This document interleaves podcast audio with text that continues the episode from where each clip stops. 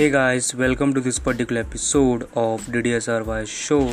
You are listening to Deepak Yadav. In the previous episode, I told you about what Python is used for, and in this episode, you are going to learn what Python can do. First, Python can be used on a server to create web application. Second, Python can be used to create websites.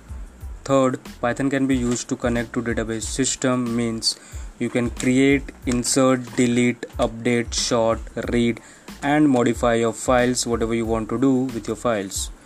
And the last but not the least python is also used to handle big data or complex data and lots of things. That for the today guys. Thank you for listening. Have a good day. Bye bye